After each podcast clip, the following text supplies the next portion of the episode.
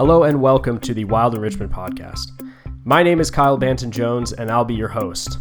The Wild Enrichment Podcast is a show about animal welfare, training, enrichment, and everything in between. Each episode, we will be exploring concepts surrounding behavioral husbandry and the ever advancing field of animal welfare. From interviews with real animal care professionals to educational episodes about new concepts in animal care. This is the Wild Enrichment Podcast. Enjoy. Hello, everybody, and welcome back to the Wild Enrichment Podcast. Today, I'm joined by my good friend and animal welfare researcher, Ezekiel Gading. Uh, Ezekiel, thank you so much for coming on the podcast. It's uh, great to uh, chat with you again. Lovely to be here. Yeah, thanks. Thanks for inviting me. Yeah, absolutely. So Ezekiel has done a ton of, of really interesting uh, research. He has a ton of really great insights as far as uh, you know animal welfare goes, and um, a, a, great thought process. And he's a, a, great guy. So I thought I'd have him on. Um, so I hope uh, you know you enjoy a, a little talk around uh, a wide range of animal welfare specific topics. Um, to start off, do you want to sort of give people an idea of your background and how you sort of got involved in this whole space of uh, animal welfare? Yeah, sure. Um, thanks. Um, so basically, I'm doing my master's in psychology. I'm in the area called comparative cognition. So it's really about how animals think, how they represent things around them, um, things in the environment. Um, but my work is a bit more on the applied side of that. So more on the animal applied animal behavior science and uh, welfare, that sort of stuff. Um, my undergrad is also in psychology, um, but a wee bit of um, spattering of like biology courses and some maths. Um, so primate behavioral ecology and genetics, things like these. Um, I took that. Um, but the thing that really got me into animal welfare was my animal behavior class, which had me do several observations, write an ethogram. So um, I'm sure the listeners are familiar with about uh, or yeah with with an ethogram. Mm-hmm. Um, but you know, for those of you who don't know, an ethogram is a basic sort of um, operationalization of behaviors, how you can count and measure behaviors in, in a systematic way. Um, so I had um, I was asked to do that for gorillas and orangs, and um, I just absolutely love the experience.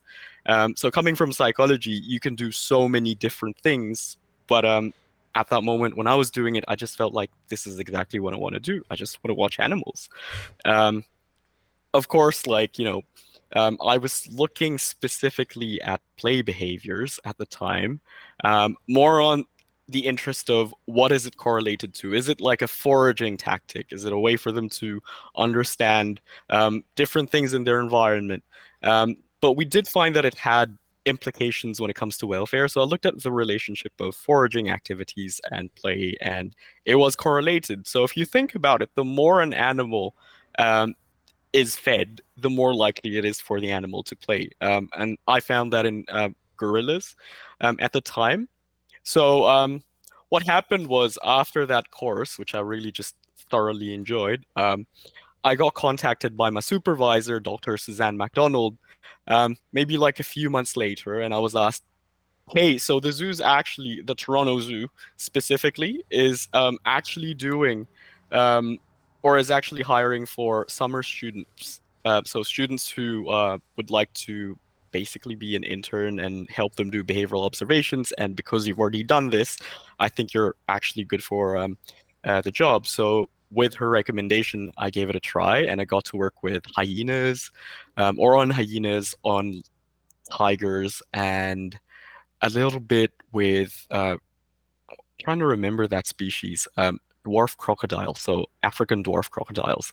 Um, and the zoo was interested in introducing to hyenas at the time, um, and they wanted to see how the hyenas would react. So they needed someone to actually watch and count the behaviors that would be um, indicative of social interaction, things like these. Um, and then it just went on from there. Um, so I also did my honors thesis on um, uh, some of the animals at the Toronto Zoo. Um, and because my supervisor also works or collaborates in close contact with uh, the Toronto Zoo, um, I got to do that bit of research. So my honors was on um, polar bears and and how they would react to construction noise. Um, so the zoo briefly had this, um, the Toronto Zoo briefly had this display, um, this light display, and for that they had to dig channels through um, parts where people would normally be, uh, but would also be very close to the polar bear. So I got to watch that, um, and it just went on from there. It just went on from there. Yeah, yeah, that's that's super interesting. So, uh, yeah, I'm sure most people have heard of ethograms, and and and keepers might have uh, done them before in in training, or they might be doing them currently, or helping people make them. Um, when you're looking at an animal with an ethogram and you're doing sort of some of this research, like at what point do you feel like you have enough? Or is it always like you can always get more and more and more and more and more data but you sort of just get to the point where you just don't have any more time? Like what what does that sort of process look like for you? So a hand sort of like or off the top of my head um, it'd usually be like 60 hours of observation um, if it's practical sometimes the projects would be pretty short um, and you have to do your best um, with what you've got, of course. Um, but theoretically, you could do um, you could do as much, you could collect as much data as you can. Um, but then also that would depend on your study design. Like yeah. usually it'd be uh, pre, post, or pre, during, and post. Um, and of course, you'd like to keep those equal. Um, because it wouldn't necessarily be good to have like too much of the post.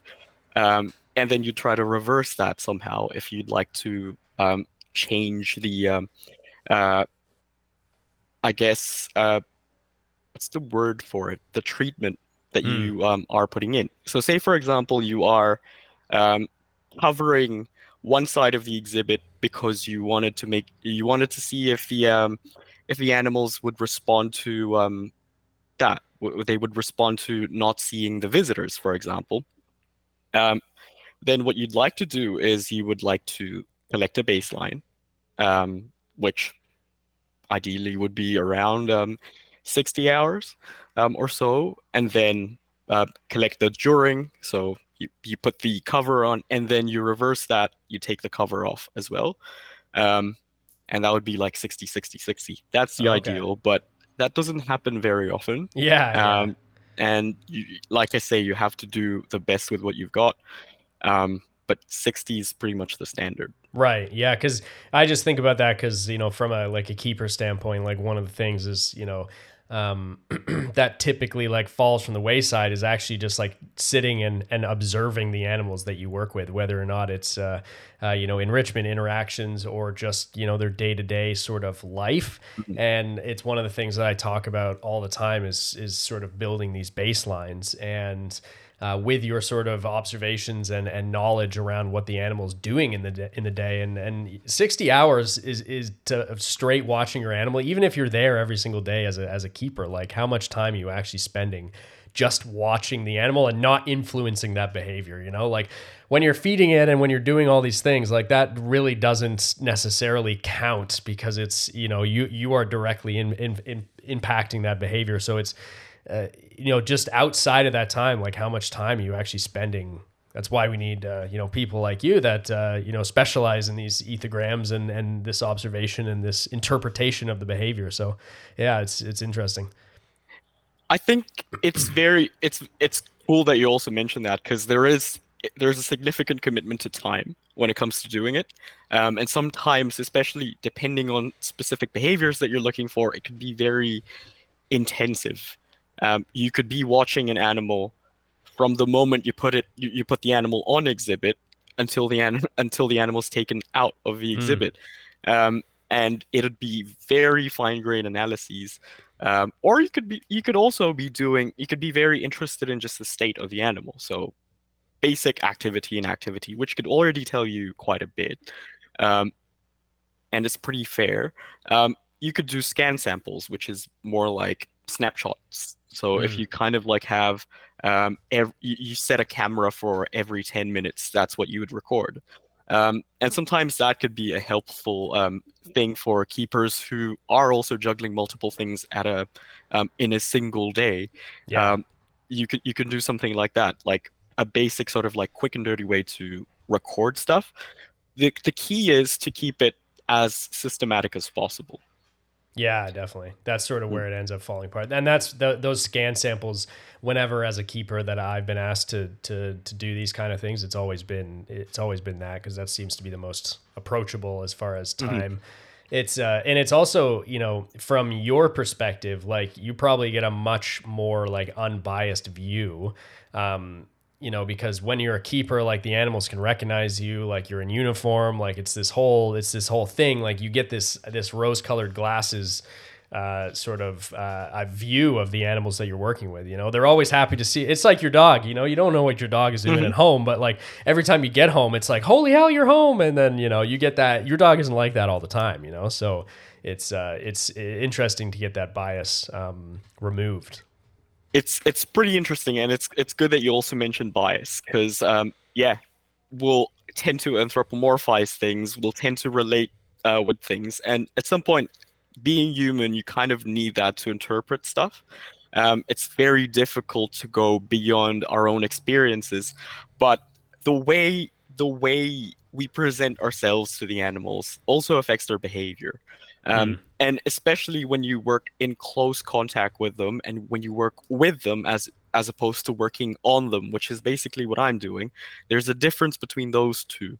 Uh, when you work with them, you co-construct a specific sort of environment, um, and so this is this is going um, into human-animal relationships. But um, so if you've ever heard of the um, book called primate visions, it was a pretty controversial book, but the suggestion was um, humans and primates, they co uh, specifically for primates, they co-construct a reality.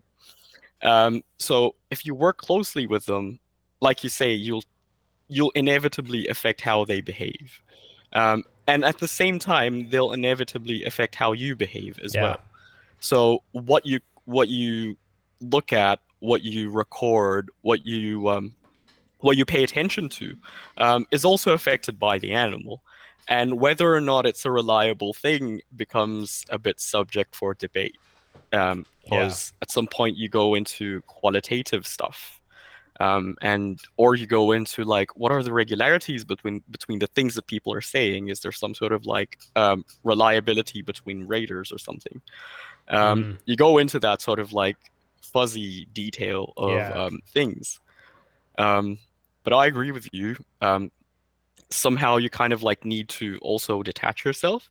And even with someone um, like me, for example, I've been watching uh, the orangs at the Toronto Zoo for um, or since 2021 very consistently, and then um, my first project was with them as well in 2018. So it's been a while, and you kind of do feel like some kinship with these orangs. Yeah. Um, but I also had to habituate them for a wee bit. Um, at the start of um, my master's thesis, um, I did notice that some of the orangs were a bit um, wary of someone being there because people weren't around um, at the beginning. Um, so yeah. I did have to habituate them to my presence specifically because they would see me and I was the only one there. Yeah, yeah, yeah, and and that was actually my next question was going to be you know, talking about, I understand that you've just, you know, completed a lot of research. Well, maybe it's never complete, but it's uh, in a stage where uh, you're you're making sense of it now. And um, do you want to sort of go over that research and what you were looking at uh, with these uh, the orangs?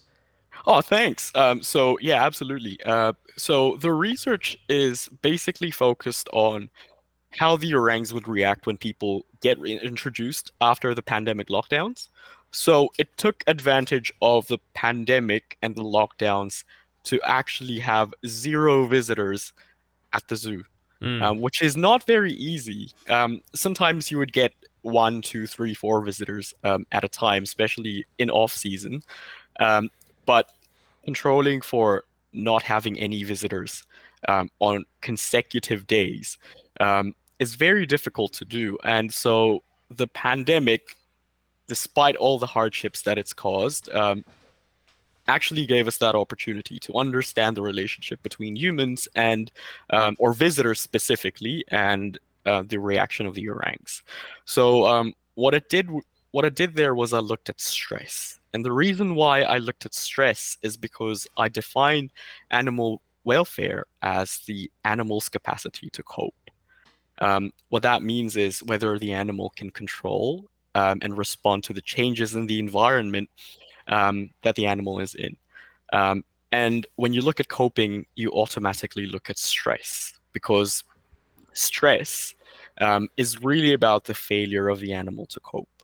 Um, so animals, and the listeners may have heard of this concept, which is homeostasis, mm. is a pretty it's a pretty common term just the balance keeping the balance of the body um, and all of that but it's actually more than just homeostasis so um, stress actually looks at allostasis which is um, the changes there are regular changes in the animal's balance um, and it doesn't stay static but the animal's capacity to change with those changes um, is stress um, so if the animal is not capable of coping with it, then the animal is stressed.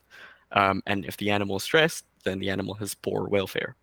Um, but stress, oftentimes, when scientists would look at stress, they would look at a very specific thing, uh, which is cortisol. Um, but cortisol is not very. Uh, so it's it's related to other things. It's related to movement. It's related to just positive things yeah um, and excitement and so there has to be a distinction between what is excitement and what is stress or distress. Um, and so what i did with that is i looked at two different classes of measures. Um, one is aversion and the other one is arousal. So cortisol um, is a measure of arousal. It's a part of the um, stress response in air quotes um, but it is really meant to release the energy that we have in our body to prepare us for f- flight, fight, um, moving away from the situation that is causing stress or imbalance in our allostasis. Um, but then defining how the animal um, finds it requires us to see if the animal is avoiding something. So you have to look at whether or not the animal is avoiding um, people um, and whether or not um, the animal has high arousal. Um, so I observed the orangs. I was looking at orangs specifically, and there is a reason for that. Um, orangs and most primates are pretty popular in zoos. Um, they usually gather uh, visitors because I guess visitors are curious. They're pretty much like us. We are primates after all, right? Um, but you know, if we think about that, we're making these primates perform these roles, and you have to you you got to ask what is the cost of that to them um, and you have to ask that you, you have to ask the primates um, themselves. We can't define it for them. So that's what i did. Um, and what i found was at least at the context of the toronto zoo i did not see any increase in arousal. So for that i looked at other um, measures of arousal as, as well. Um, i try to describe it but basically, I look at I looked at self-directed behavior. So that'd be self-scratching, um, and in particular for orangs, it's it's pretty obvious. Uh, they have subtle ones, but um, think about clawing your belly um, in a very exaggerated way, or doing that to your nape um, in a very exaggerated way. So that's how orangs would do it. Um, there are other measures of arousal as well, like uh, agitated movement. So patrolling, um, running around, you'd see recoil. Um, they would slam some of the platforms as well, um, and also um, displacement towards other individuals. So some of the orangs at, at the Toronto Zoo are actually um, housed together or pairs. Um, and so you would expect to see some sort of aggression or agonistic behavior between the two of them. And then um, displacement towards other objects. So are you seeing any sort of like um, tearing of fabric in a really forceful way, such that there's recoil, um, or slamming the head against something, things like these. Um, so that is these are measures of high arousal. And then, of course, looking at the physiological aspect or side of that, um, I also looked at poop. Um, so I looked at the poop of the orangs, um, and we are also in the in the process of uh, processing the uh, fecal cortisol, but um, there's one other index for that, which is uh, whether or not the animal is having um, bad fecal consistency. By that I mean diarrhea or constipation, things like these. Um, and it's pretty common. Um, so this isn't a common index of stress or, that's used all the time, but uh, what they found in humans was it's actually only related strongly to chronic stress or um, bad diet.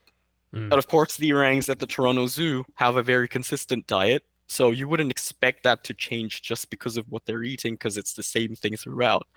Um, but what would change was was the state of stress or arousal.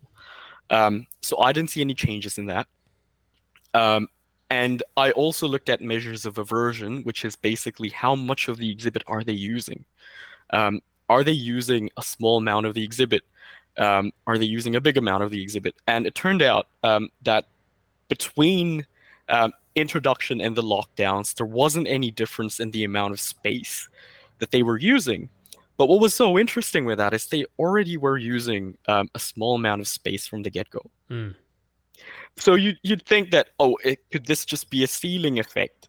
Um, by that I mean, is it just that they're avoiding everyone um, from the get-go, that they don't need to avoid anyone anymore? Uh, you know, you'd expect that if that were the case, that they would also be hiding but in fact, what happened was when the visitors got introduced, they just they they hid a bit less. Mm. Um, they spent, I believe, about eleven percent less, um, eleven percent of the time less hiding, oh. um, than they were in lockdown. Um, so it's just it, it was it made me curious as to why they were choosing a specific area, um, and that area happened to be the back area, uh, but that's also where the keepers were. Um, the keepers would go in and regularly feed them. Uh, much like what you were saying earlier, um, the keepers actually pretty much strongly affect their behavior.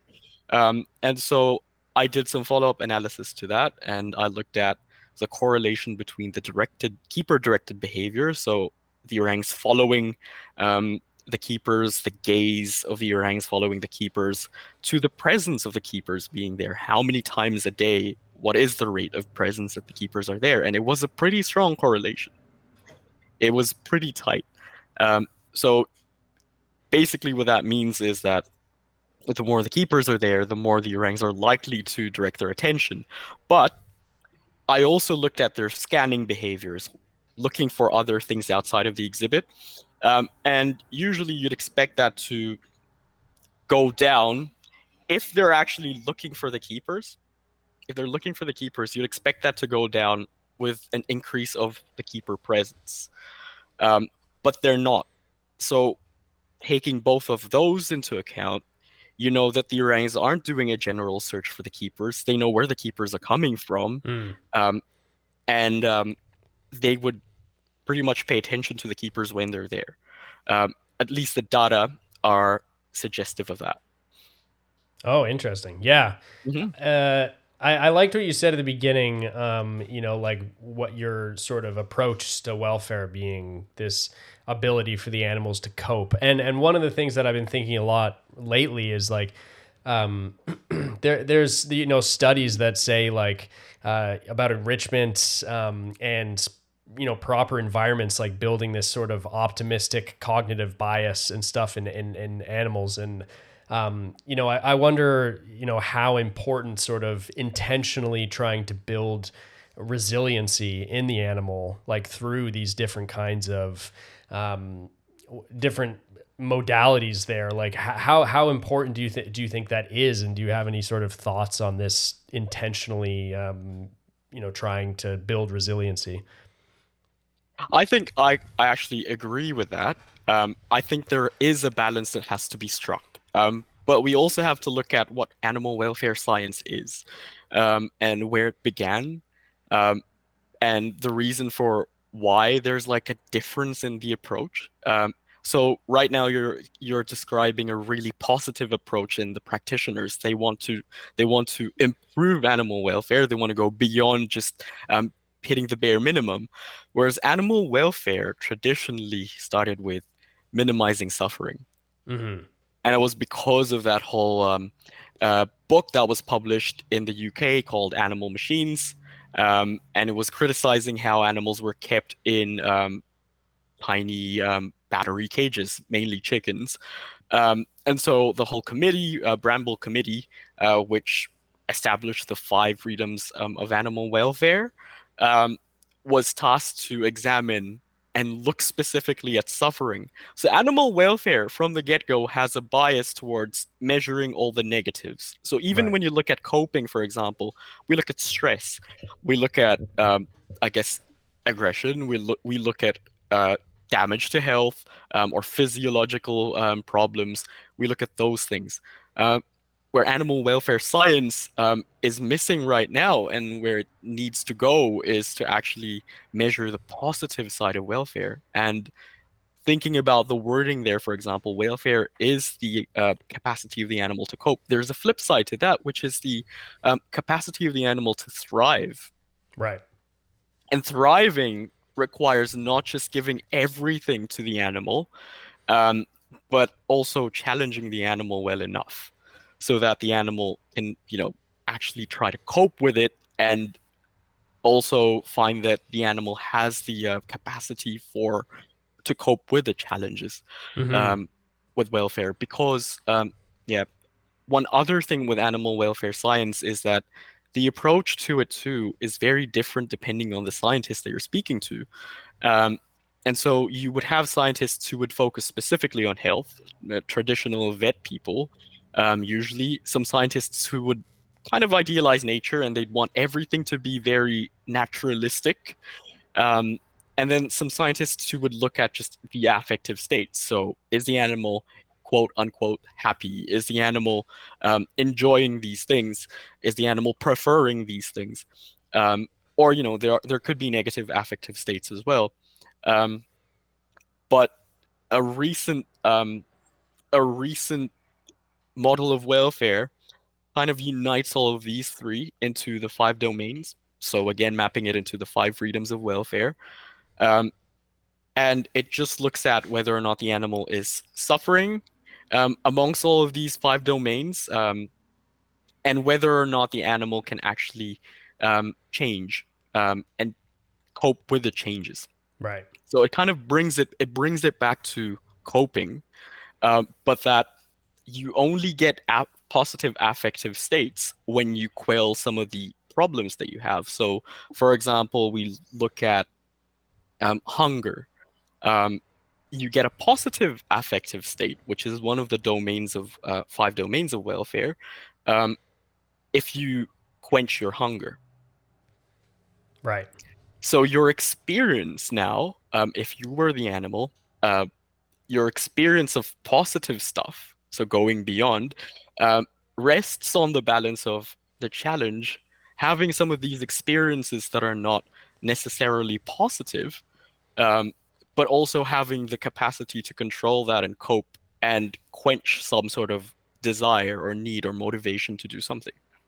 Right. Yeah. Because it, it's just an interesting way of uh, of thinking about it from you know a keeping standpoint. Because a lot of the stuff uh, you know that we're doing like like uh, training for for medical behaviors and emergency recalls and like uh, you know the like some of the challenging enrichment challenging uh, you know foraging opportunities and and stuff like that. Like I, I really feel like that is um, you know building resiliency in the animal because there's only so many things that you can control. Like there's going to be emergencies. There's going to be, you know, if you have a herd of animals, like one of them is going to get hurt eventually and you're going to have to separate them.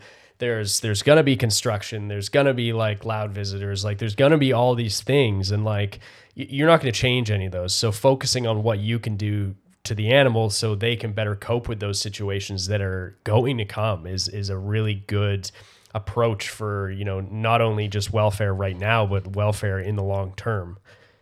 Oh 100% and i agree with that. And i think um, it's also it's also where animal welfare um, or where, where the keeping staff and where uh, the practitioners of animal welfare uh, can actually drive research further because they're actually doing the on the ground stuff. Mm. um, that's pretty much away from this sort of like current debate in animal welfare. Um, I think animal welfare is somehow having some sort of an existential crisis because they t- they tend to be um, looking inward and try they, they try to define and validate all their measures. Um, and sometimes when you're um, when you're a practitioner and when you don't necessarily do the research side of things, um, it can be very confusing, and you just go like, I just don't know how to tell whether or not my animal's okay anymore. But you know, building resilience somehow, at least you can tell um, that the animal is responding well to what sort of like resilience you're trying to build. Um, yeah. Yeah, because bridging that gap between you know the actual like welfare science and then the keepers on the ground is is so important because you know without uh, one another you know like it's you're significantly sort of pinioned on either side if you are you know approaching from the the the welfare science and you're looking at your ethograms and and you have no keeper buy-in and you're like what's going on here and what's going on here? And like no one's working with you. And then vice versa if like you're not sharing these this uh, this data with keepers in a in a way that actually benefits them on the day to day then it's you know what are we what are we doing this for? You know what i mean? So it's yeah it's an mm-hmm. important gap to sort of to sort of bridge it's it's a really interesting thing, and I do think that um, the keepers do know their animals really well. Well, um, you can get biases, sure. Yeah. Um, but they are pretty much like the parents of their animals, you know. Um, and researchers, we can kind of be like the doctors, we could be um, the teachers, um, so to speak. But they are the parents, and they spend quite a um, a lengthy amount of time um, with the animals, so they can tell you indicators of uh, poor welfare, good welfare.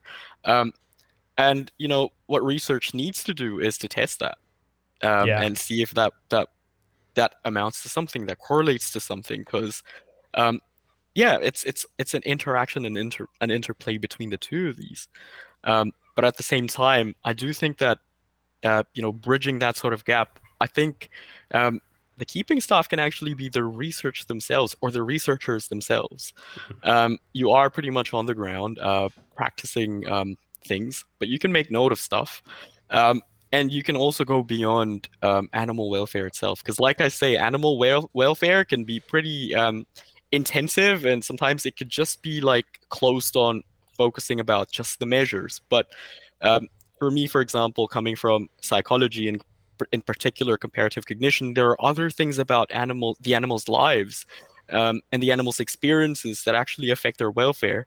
Um, and we need to also go beyond um, the we need to go beyond the traditional animal welfare research and think about things about um, how can the animal actually process the things that we're giving them so you know we talk about okay we'll we'll give them enrichment um, but does the animal have the cognitive capacity to even understand what this is?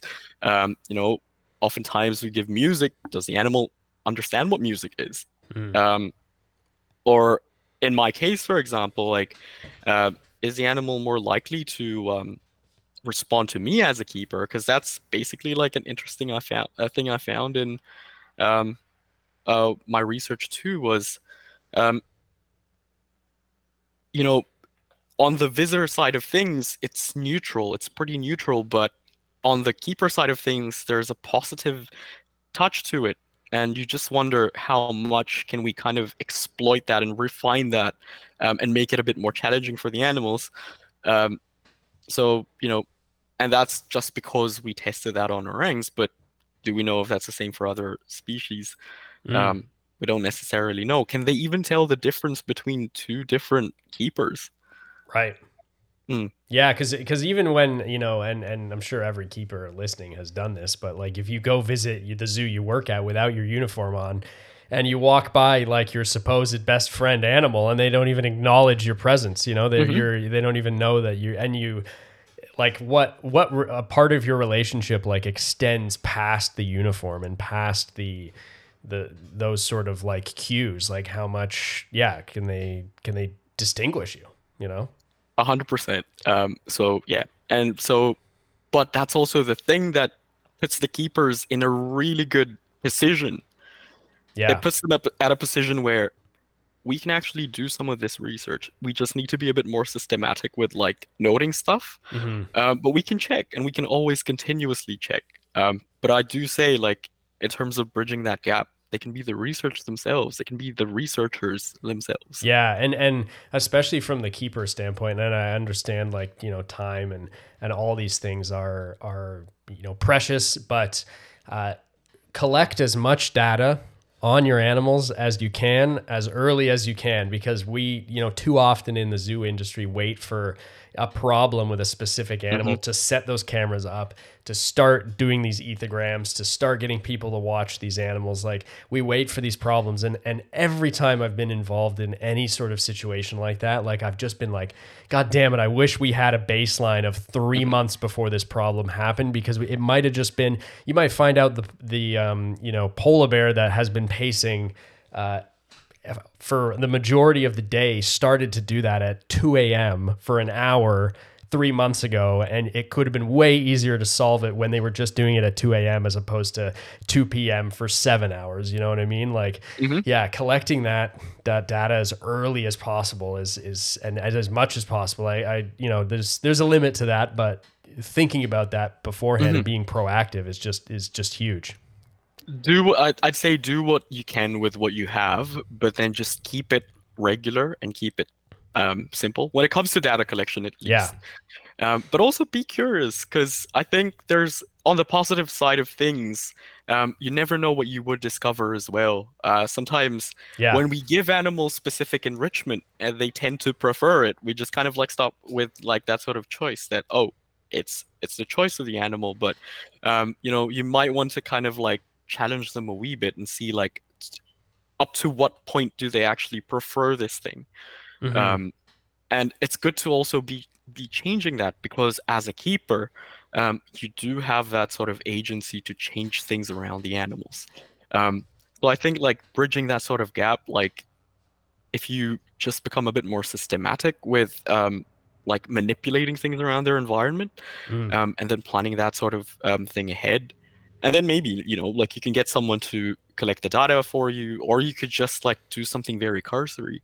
Yeah. Um, and it'd it'd help. Yeah absolutely. And and and you know speaking from experience do not sit on that data.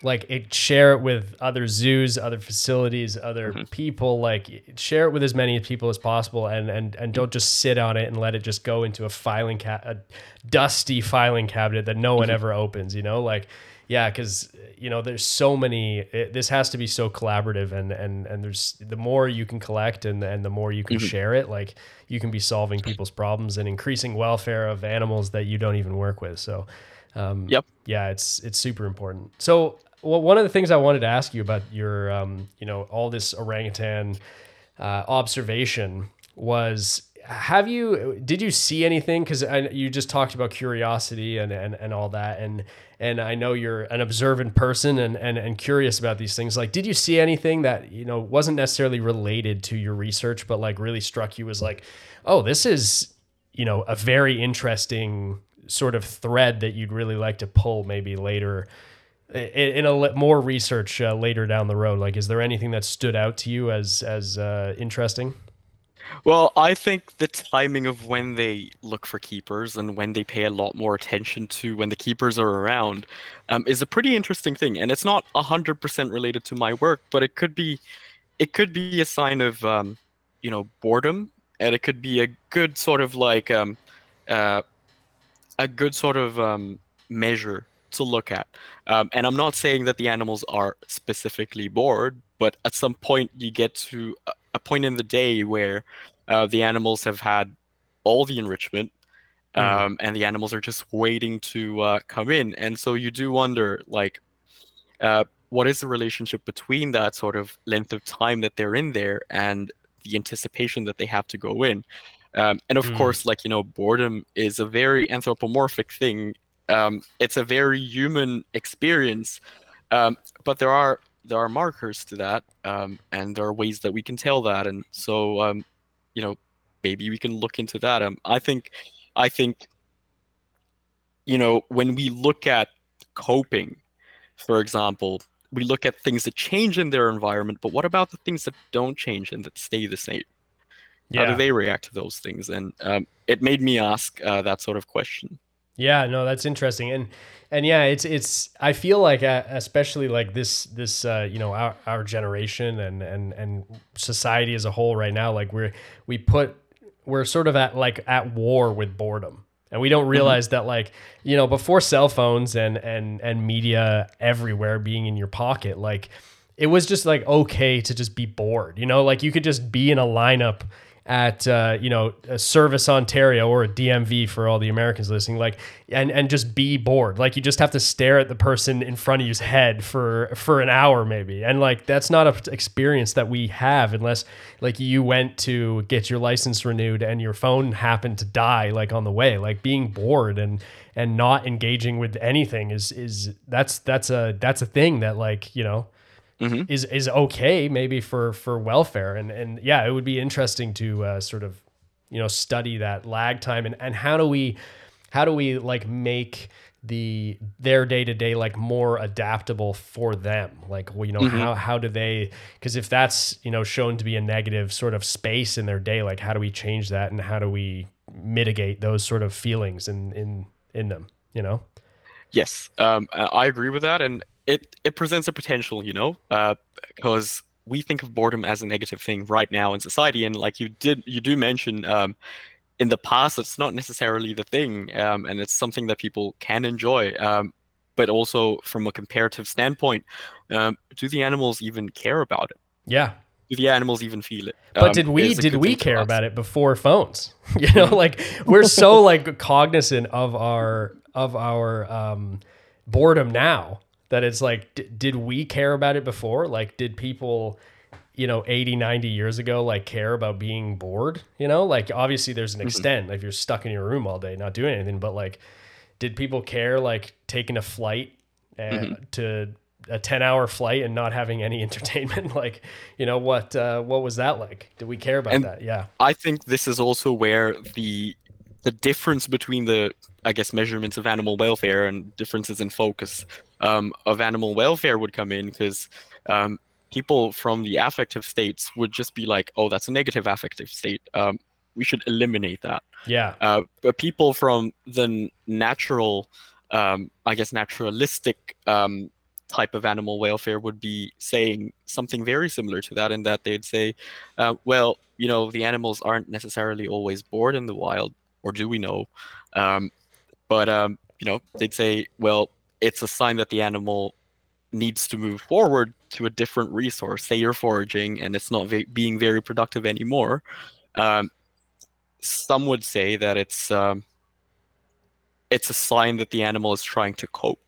Right. Um, it's to say it's it's a sign that the animal is trying to cope with the lack of productivity of a certain thing. Um, but then again, like from a health standpoint, is that a bad thing? Like, did it affect the health of the animal? So, mm. again, that'll depend on like where it, where your bias is as a researcher in terms of like your focus. Yeah, yeah. No, it's interesting. And uh, you know, one of the things I was thinking of as far as like keepers becoming more involved in you know this animal welfare research is like building that like scientific literacy because it, it, especially like if you don't come from like a university background uh, you didn't spend a lot of time staring at um, you know research paper after research paper like it can be intimidating uh, you know mm-hmm. for and i'm sure that you pick up stuff right now and you're like what the hell does that word mean? Like i've never seen that before in my life you know? So how how do you recommend like people build that sort of literacy when it comes to you know scientific research and and particularly like welfare sort of research? I think uh, personally i do feel that sometimes and it does happen and it will happen um, it's very inevitable uh, for you to feel overwhelmed especially with the new jargon um, i think the precursory stuff definitely you look at the abstract and then you look at the conclusion because um, one of the things that's preventing people from accessing science is the maths because of the anxiety for it. Uh, people look at the statistics and they just be like, "This is too much. What does yeah. this mean?" Yeah. Um, and it it can be pretty complicated with welfare too because of like the lack of controls that we you have, especially for zoos, for example. You'd have to use really complicated statistics for it. Uh, but do look at the uh, discussion because yeah. there's a, it's very formulaic. It's very formulaic. uh, you just look at um, the first line and they'd say, well, this is what we tested. Um, this is what we found. This, these are the implications. And once you realize that format, it's all, it's all the same. Yeah. Um, but um, I also think that go go beyond, like I've said, go beyond um, animal welfare um, research and go go for like comparative cognition stuff. Um, stuff in learning, for example, which I think keepers are pretty well acquainted with. They do know um, uh, how to train their animals. They do know contingencies and like variable and fixed and ratio um, scale. Um, but some of these things can actually open up the doors to what things you want to test with your animals um, Mhm. as well. Um, and um, yeah, if you are very interested in the basics of animal welfare, the fundamentals of it, um, I think understanding the fundamentals is the most important thing before going to like the really complex stuff. Um, I think research by Professor Marian Dawkins um, and uh, Donald Broom um, would be very important uh, people um, to look into, and I think those um, those people uh, have research gates, and so sometimes one of the barriers is looking at a paper and then finding a paywall, but um, Yeah. actually send them an email or look at their university websites because they have it for free, um, and they or they can they can give it to you for free because they have ownership to it Mm. um, do send them an email. Um, don't hesitate, um, and they'll be very happy to share their research with you. Um, in terms of bridging um, comparative cognition, so how animals think and um, uh, welfare, for example, uh, look at the research being done by uh, my supervisor, uh, Dr. Suzanne MacDonald. Um, she does have a website, and she's looked at things like choice um, and how orangs in, in particular prefer it. Things like um, um, do orangs understand music, which is um the research of her and um, one of my seniors, a PhD at the time. So there are things like that. Um, and yeah, um, I think that's pretty much it. Yeah, yeah, no, that's that's uh, good advice. I I will link, uh, you know, I'll put links in the show notes to everybody that you mentioned and everything that you've mentioned so far. Um, and I'll shameless plug for uh, our Welfare Wednesday email. Uh, if you do want these sort of scientific uh, studies uh, around animal welfare broken down for you in a more digestible email format, uh, we do do that. So, uh, you know, check out our website. You can sign up for our newsletter there. Go on our social media; it's it's also there. So, if you would like our, our every single Wednesday, you get one of these in your inbox. So, um, had to take the opportunity for the shameless plug, but in the in the email, I you know I break down the introduction to sort of set things up, and what you what you said at the beginning around it actually not being that hard to do some of this research yourself. Uh, read the the um, methods section. I always find the methods so interesting because a lot of the time, like even though there's you know a lot of these studies are studying something that is hard to imagine approaching as a keeper like often the the sort of methods and this the study design can be very approachable as far as like you as a keeper replicating these circumstances and and and these sort of uh, conditions for you know all sorts of different animals so it's it's very interesting to uh, uh, read those those methods sections as as well. So definitely don't uh, don't neglect that because it'll just tell you exactly what the researchers did to to get their results. So um, yeah, check that out for sure. I think the methods section um, are really good. Um, and it depends on the person. Sometimes they can be like easily overwhelmed with the method section. Yeah. But I think Maybe um, skip the stats, but you know, go to the go to go to the procedures. I agree with you on that. Go Yeah. to the procedures. Go to the sampling um, style, um, and see how they did it. Because it's it's true. Um, it's actually pretty simple, and you'll find, like I say, for um, uh, the discussion section of the uh, paper, it's also pretty formulaic. They will tell you what type of method, uh, what type of sampling they use. They'll tell you what type of stats they used, and they'll tell you um, when they observe the animal, and it's uh, it's simple from there. Yeah, definitely. So, uh, you know, on that note, do you have any sort of um, like uh, do you have like a paper or anything or like some recent research that you that you've uh, read into recently that you'd like to sort of highlight for people as far as something that blew your mind or something around that?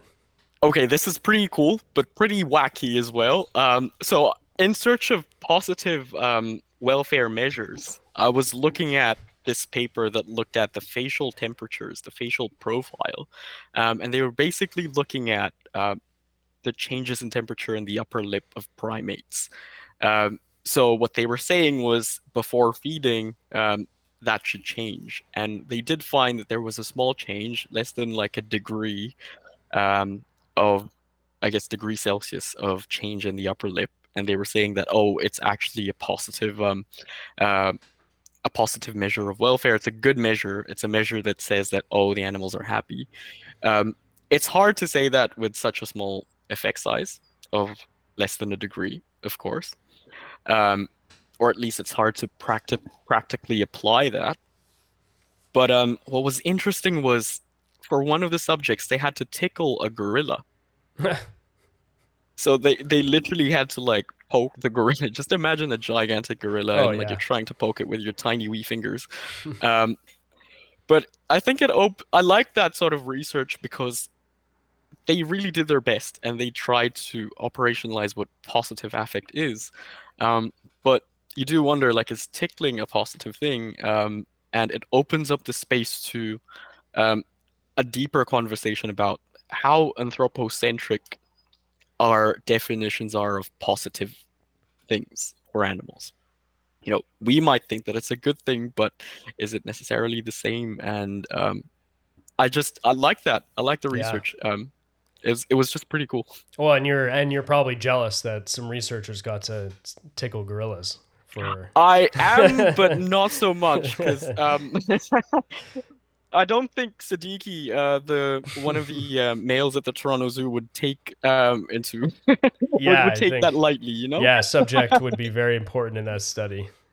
So, a- a- you know, as somebody that surveys a lot of the literature and is sort of in it right now, like where do you see the biggest uh, advancements in in animal welfare being in the next sort of five to ten years, in your opinion? like I say, I could see the direction going towards what are the positive wel- uh, welfare measures, Mm. um, because there is a need for that, and we can't just we can't just go with the bare bones. We can't just like say, okay, we've given them and we've given them the bare minimum, um, but we have to go beyond that because, like I say, we are asking so much for, of these animals. Um, we're asking so much of them. Why don't we give them something something positive? And so there is a direction towards positive uh, welfare measures, and they're still yet to find stuff. Um, so there's a lot of things to discover, and it's a very it's a very young science.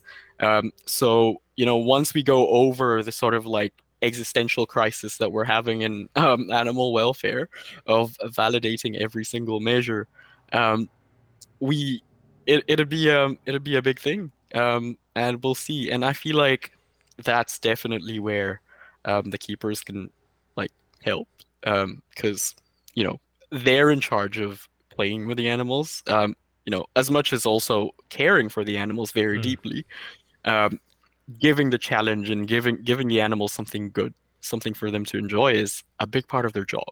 Yeah, um, and so you know how to systematize that and how to um, collect the data for that is like a big thing. And once we crack that sort of like puzzle i guess like the whole industry of providing care for animals and ensuring positive animal welfare um, can move forward. Yeah, no, that's yeah, that's very interesting. So one of the things I I usually ask uh, my I've been asking my guests for uh, for a minute now. Uh, if there was a poster you could put up in every animal care facility, you know, in the world, you know, what would it say, and and why would it say that? Oh, that's that's a really good question. Um, so I think I'd say ask the animal. Um, and it's um the reason I say that is not because I want people to have a a conversation with the animal, but more about focus on what the animal is doing. Um, and focus on these measures. Um, s oftentimes, we tend to assume negative stuff, but at the same time, assume positive stuff um, for them. We assume that we know what is best for them. Um, but we have to ask. But also, don't stop at just asking. Test as well. Um, test and test and test and test. Maybe ask and test. Um, ask and test the animal. Yeah, no, that's yeah, that's interesting. I'm sorry, I feel like my dog is barking in the background.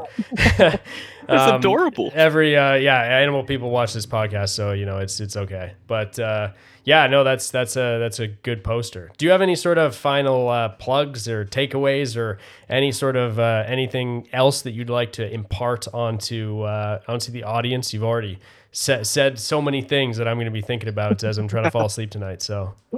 Um, I don't know if I have uh, so much to plug. Um, I'm a humble researcher, and I'm just like getting through my career. But um, uh, I do think that um, yeah, if you're interested in more comparative cognition stuff, um, if you're interested to know how your animals are thinking, uh, check out the uh, journal coming out, um, coming from the Comparative Cognition Society. Um, so it's learning and behavior, and also comparative cognition reviews. Um, like I mentioned, um, uh, some stuff coming from my supervisor, Dr. Suzanne MacDonald. Um, be on the lookout uh, for um, her research um, as well. Um, and yeah, I think that's about it. Awesome. Yeah, I will. Uh, again, I will link all that stuff in the in the show notes for people to check out. Um, and uh, Ezekiel is a fantastic chat. I think we covered a lot of ground, but I think there's you know more ground to cover in the future. So you'll have to uh, you know, come back on again sometime. Amazing. Soon. Oh, thanks so much yeah, it was uh, it was great, and uh, to everyone listening, uh, until next time. We hope you enjoyed that episode of the Wild Enrichment podcast. If you want to follow us on social media, you can find us at Wild Enrichment on Instagram, Facebook, and Pinterest. If you want to learn more about Wild Enrichment and see some of our great resources, check out www.wildenrichment.com. Also, if you wish to support Wild Enrichment, check out our Patreon. Again, thank you so much for listening. Until next time. Wild Enrichment is independently owned and claims no affiliation to any zoo, aquarium, or other animal care institutions.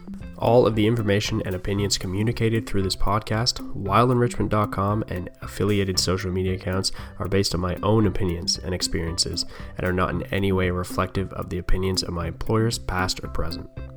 Thank you.